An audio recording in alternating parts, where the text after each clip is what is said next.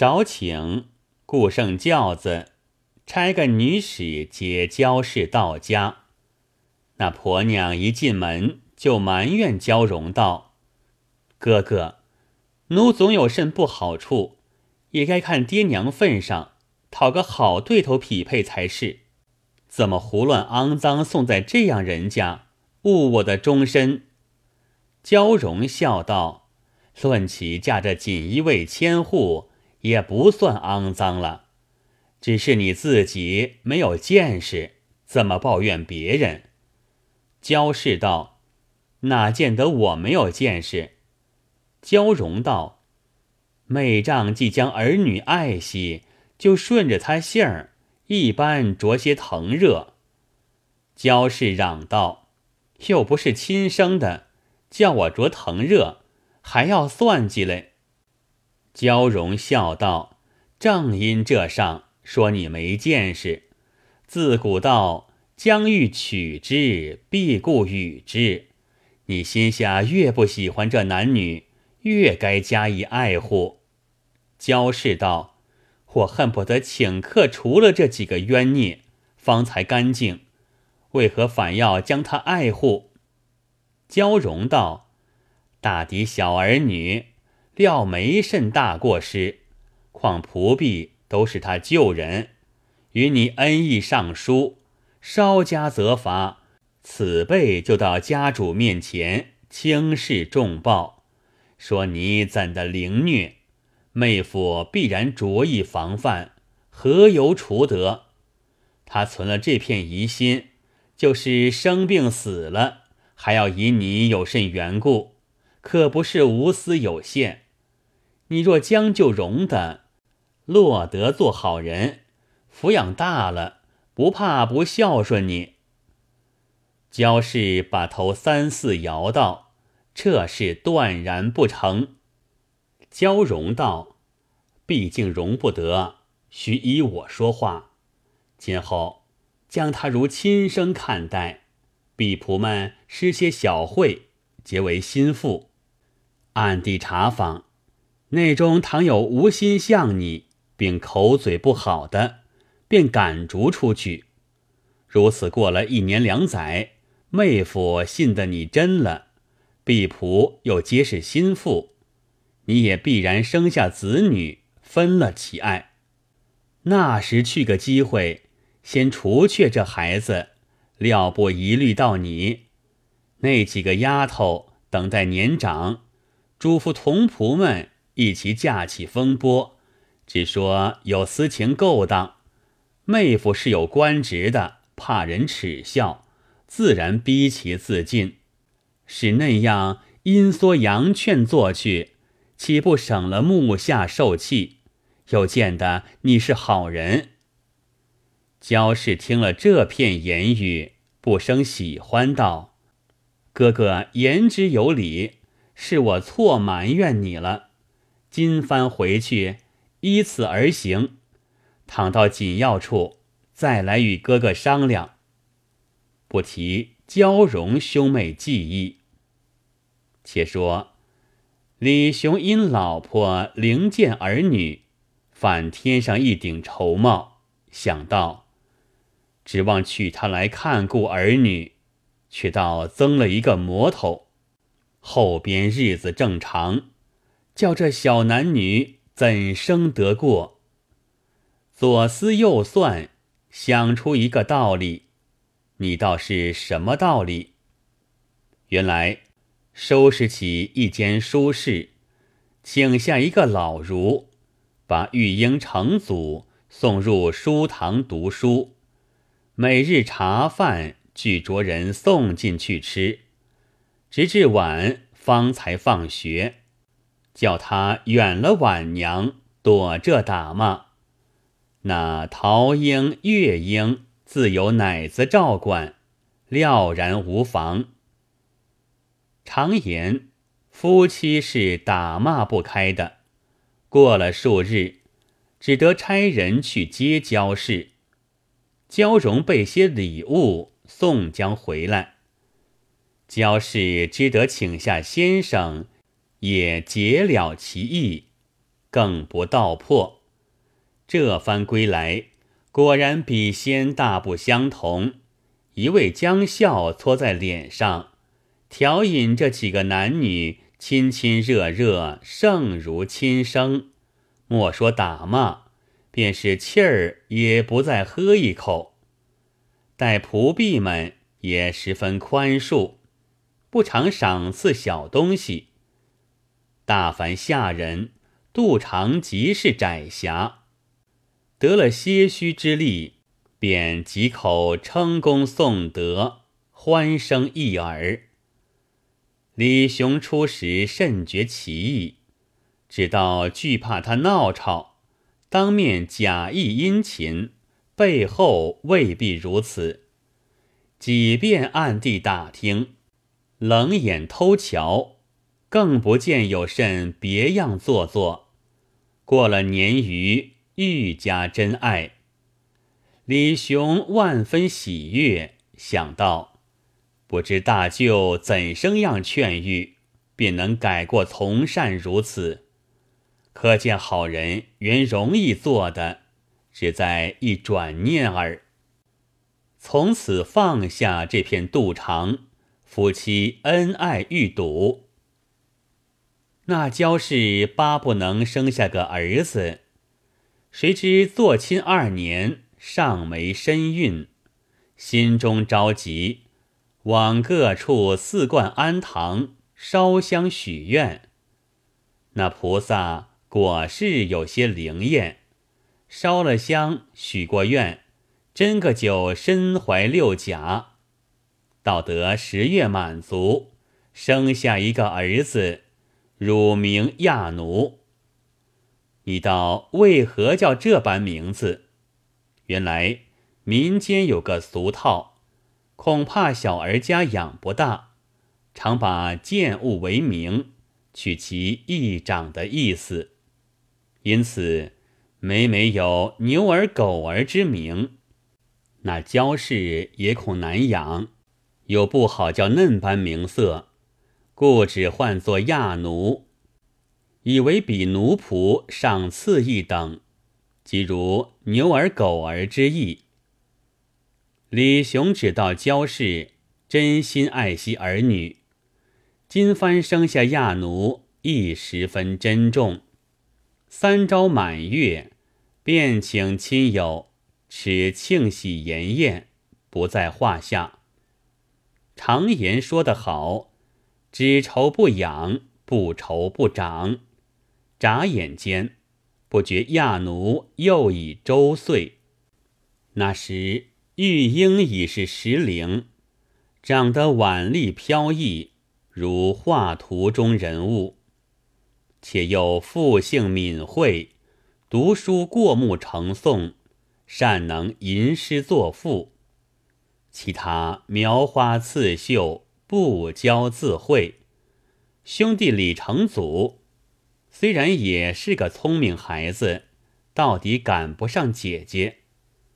曾咏绿萼梅，诗曰：“病是调羹种，偏栽碧玉枝。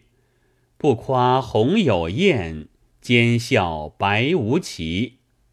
蕊绽应望啄，花香蝶未亏。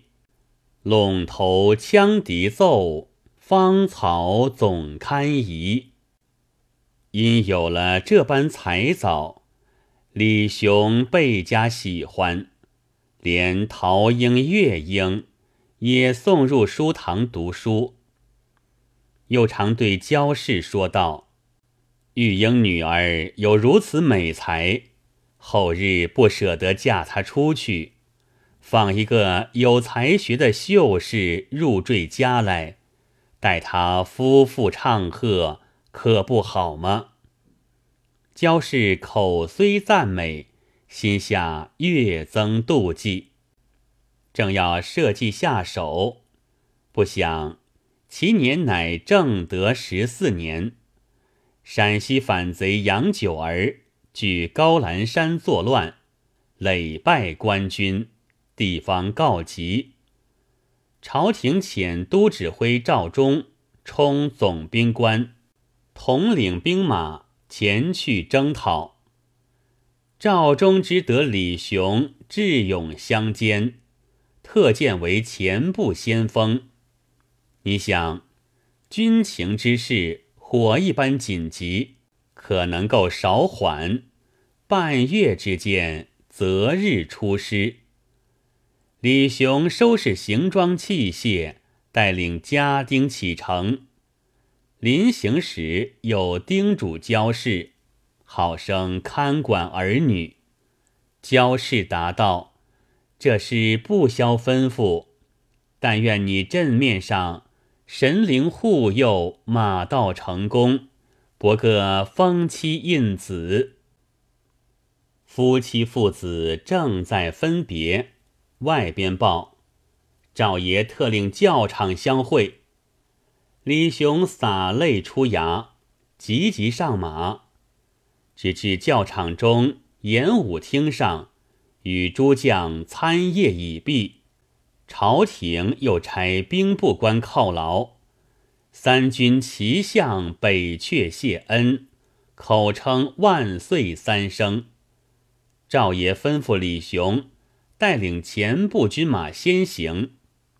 李雄领了将令，放起三个轰天大炮，众军一声呐喊，遍地锣鼓，离了教场，往陕西而进。军容整肃，气仗鲜明。一路上逢山开径，遇水叠桥，不择一日，以至陕西地面安营下寨，等大军到来，一齐进发，与贼兵连战数阵，互相胜负。到七月十四，贼兵挑战。赵爷令李雄出阵，那李雄统领部下精兵，奋勇杀入，贼兵抵挡不住，大败而走。李雄乘胜追逐数里，不想贼人伏兵四起，团团围住，左冲右突，不能得脱，外面救兵又被截断。李雄部下虽然精勇，终是众寡不敌，鏖战到晚，一军尽没。可怜李雄盖世英雄，到此一场春梦。正是正气千寻寻宇宙，孤魂万里战清寒。赵忠出征之事。按下不提。却说焦氏方要下手，恰好遇着丈夫出征，可不天凑其便。李雄去了数日，一乘轿子抬到焦荣家里，与他商议。焦荣道：“据我主意，再缓几时。”焦氏道：“却是为何？”焦荣道：“妹夫不在家，死了定生疑惑。如今还是把他倍加好好看成。妹夫回家知道，越信你是个好人。那时出其不意，弄个手脚，必无疑虑，可不妙哉？”焦氏依了焦荣说话，真可把玉英姊妹。看成比前又胜几分，终日盼望李雄得胜回朝。谁知八到八月初旬，陕西报到京中，说七月十四日与贼交锋，前部千户李雄恃勇深入，先胜后败，全军尽没。焦荣是专在各衙门打干的，早已知得这个消息，吃了一惊，如飞报与妹子。焦氏闻说丈夫战死，放声嚎痛。那玉英姊妹尤为可怜，一个个哭得死而复苏。焦氏与焦荣商议，就把先生打发出门，阖家挂孝，招魂设祭，摆设灵座。亲友进来吊唁，那时焦氏将面皮翻转，动辄便是打骂。又过了月余，焦氏向焦荣道：“如今丈夫已死，更无别虑，动了手吧。”焦荣道：“我倒有个妙策在此，不消得下手，只叫他死在他乡外郡，有怨你不着。”焦氏忙问：“有何妙策？”焦荣道。妹夫阵亡，不知尸首下落。再挨两月，等到严寒天气，差一个心腹家人，同成祖去陕西，寻觅妹夫骸骨。他是个孩子家，哪曾经屠戮风霜之苦，水土不服，自然中道病死。社或熬得到彼处，叮嘱家人撇了他。暗地自回，那时身畔没了盘缠，进退无门，不是冻死，定然饿死。这几个丫头饶他性命，卖与人为妾作婢，还值好些银子，岂非一举两得？焦氏连称有理。乃至腊月初旬，焦氏唤过李成祖，说道。你父亲办事辛勤，不幸丧于沙场，无葬身之地。虽在九泉，安能瞑目？昨日闻得舅舅说，近日赵总兵连胜数阵，贼兵退去千里之外，道路已是宁静。我欲亲往陕西，寻觅你父亲骸骨归葬。少尽夫妻之情，又恐我是个少年寡妇，出头露面，必被外人弹齿，故此只得叫家人苗全服侍你去走遭。倘能寻得回来，也见你为子的一点孝心。行装都已准备下了，明早便可登城。长祖闻言。双眼流泪道：“母亲言之有理，孩儿明早便行。